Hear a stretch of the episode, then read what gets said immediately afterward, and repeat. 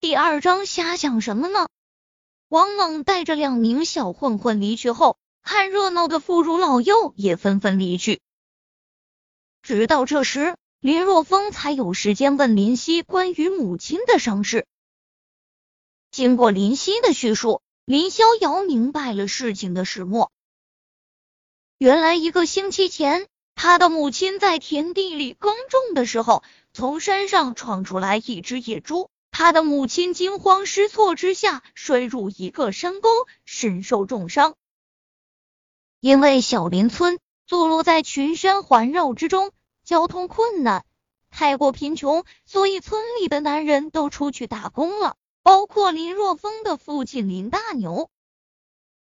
村庄里劳动力稀少，林夕无奈之下，只能找王猛帮忙。利用拖拉机将身受重伤的母亲带到县城里的医院，因为要做检查，又要缴纳住院费，这才从王猛那里借了三万块钱，这才有今天发生的这件事情。第二天，林大牛听闻噩耗，赶忙暂时辞掉了手头的工作，赶回了县城，目前正在医院中照顾母亲。将年迈的爷爷扶进房间，林若风发现屋中的米缸已经见底，而桌子上的碟子中只剩下腌制的咸菜了。想来母亲受伤上，令这个本就不富裕的家庭再次雪上加霜。掏出五百块钱交给林夕，林若风沉声道：“你去买点米和菜回来，好好照顾爷爷。哥回来了。”想来王秃子也不敢再来我们家了，我待会就到县里去。爷爷，你在家好好的，我去县医院看看我妈怎么样了。林若风将嘴巴凑近林国根，说道：“林国根年龄大了，不仅眼睛看不清楚了，就连听力也严重受损，必须要靠近他说话才能听清。”哦，孩子。你去吧。林国根长叹一声：“我这个糟老头子，什么时候才能死啊？就这样半死不活的，只能成为累赘啊！”爷爷，您千万别这么想啊！要是没有您，就没有我爸；没有我爸，就没有我。现在啊，你就等等，好好享福吧。安抚好林国根后，林若风走出家门。想要离开小林村，到外面的世界去，只有一条长长的崎岖的山路。想要步行离开，显然不现实。在村里出发到县城里去，唯一的交通工具就是拖拉机。林若风他家里向来贫穷，连个拖拉机都没有，每次耕种时都是借的乡亲们的拖拉机。此时，林若风想要去县城。也只能去借。在村子里，林若风和王大壮的关系不错。王大壮比林若风大上几岁，目前在外面打工，他的媳妇就在家种的，顺便带小孩上学。当林若风来到王大壮家时，发现他家的房门虚掩着。嫂子在家吗？林若风站在门外问道。啊！就在这时，一声惊叫声突然间传来。林若风面色一变，直接冲入房间。就在这时，一个身影突然间从上方落了下来。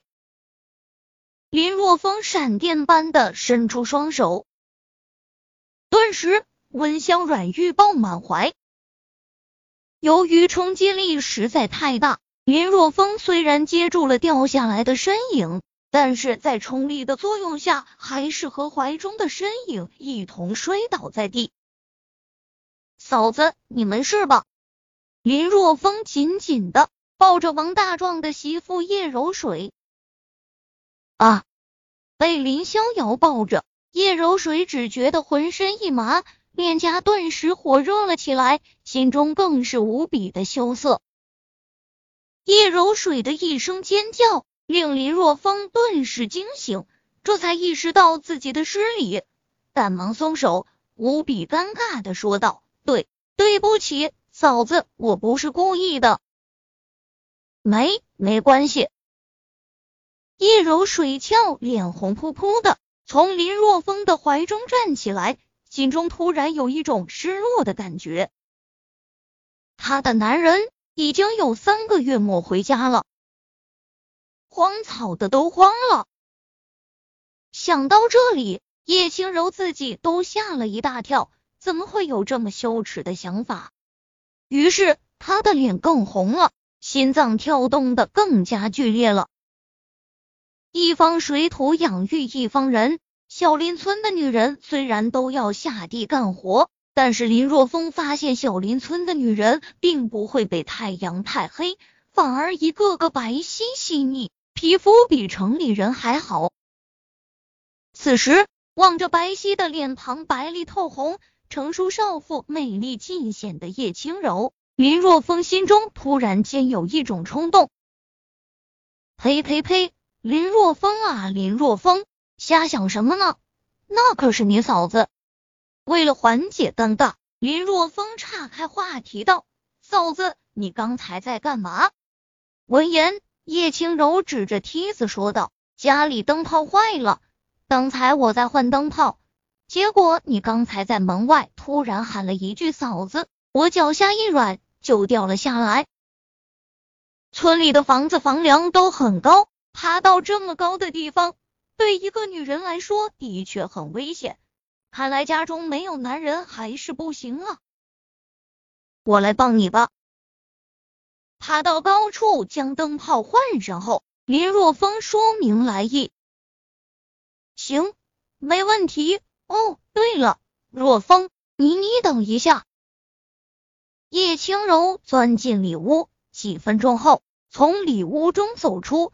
手上拿着一个信封，递给林若风，说道：“若风，这里是五千块钱。我知道你家里困难，需要用钱，但我现在就只有这么多了，你别嫌少，你先拿着，先用着吧。”这是不的，是不的。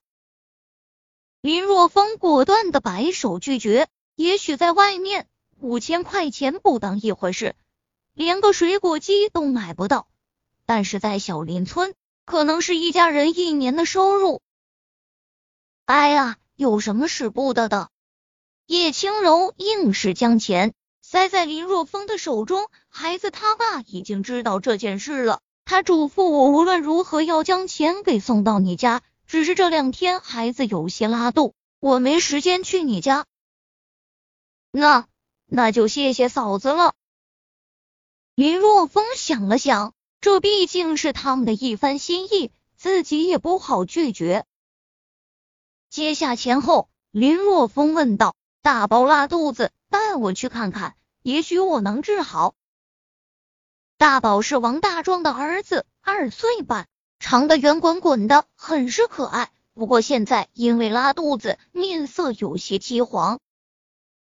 林若风脑中上古传承中就有医术这一方面的知识。将两只手指搭在大宝的手腕上，片刻功夫后，林若风内心已经愕然。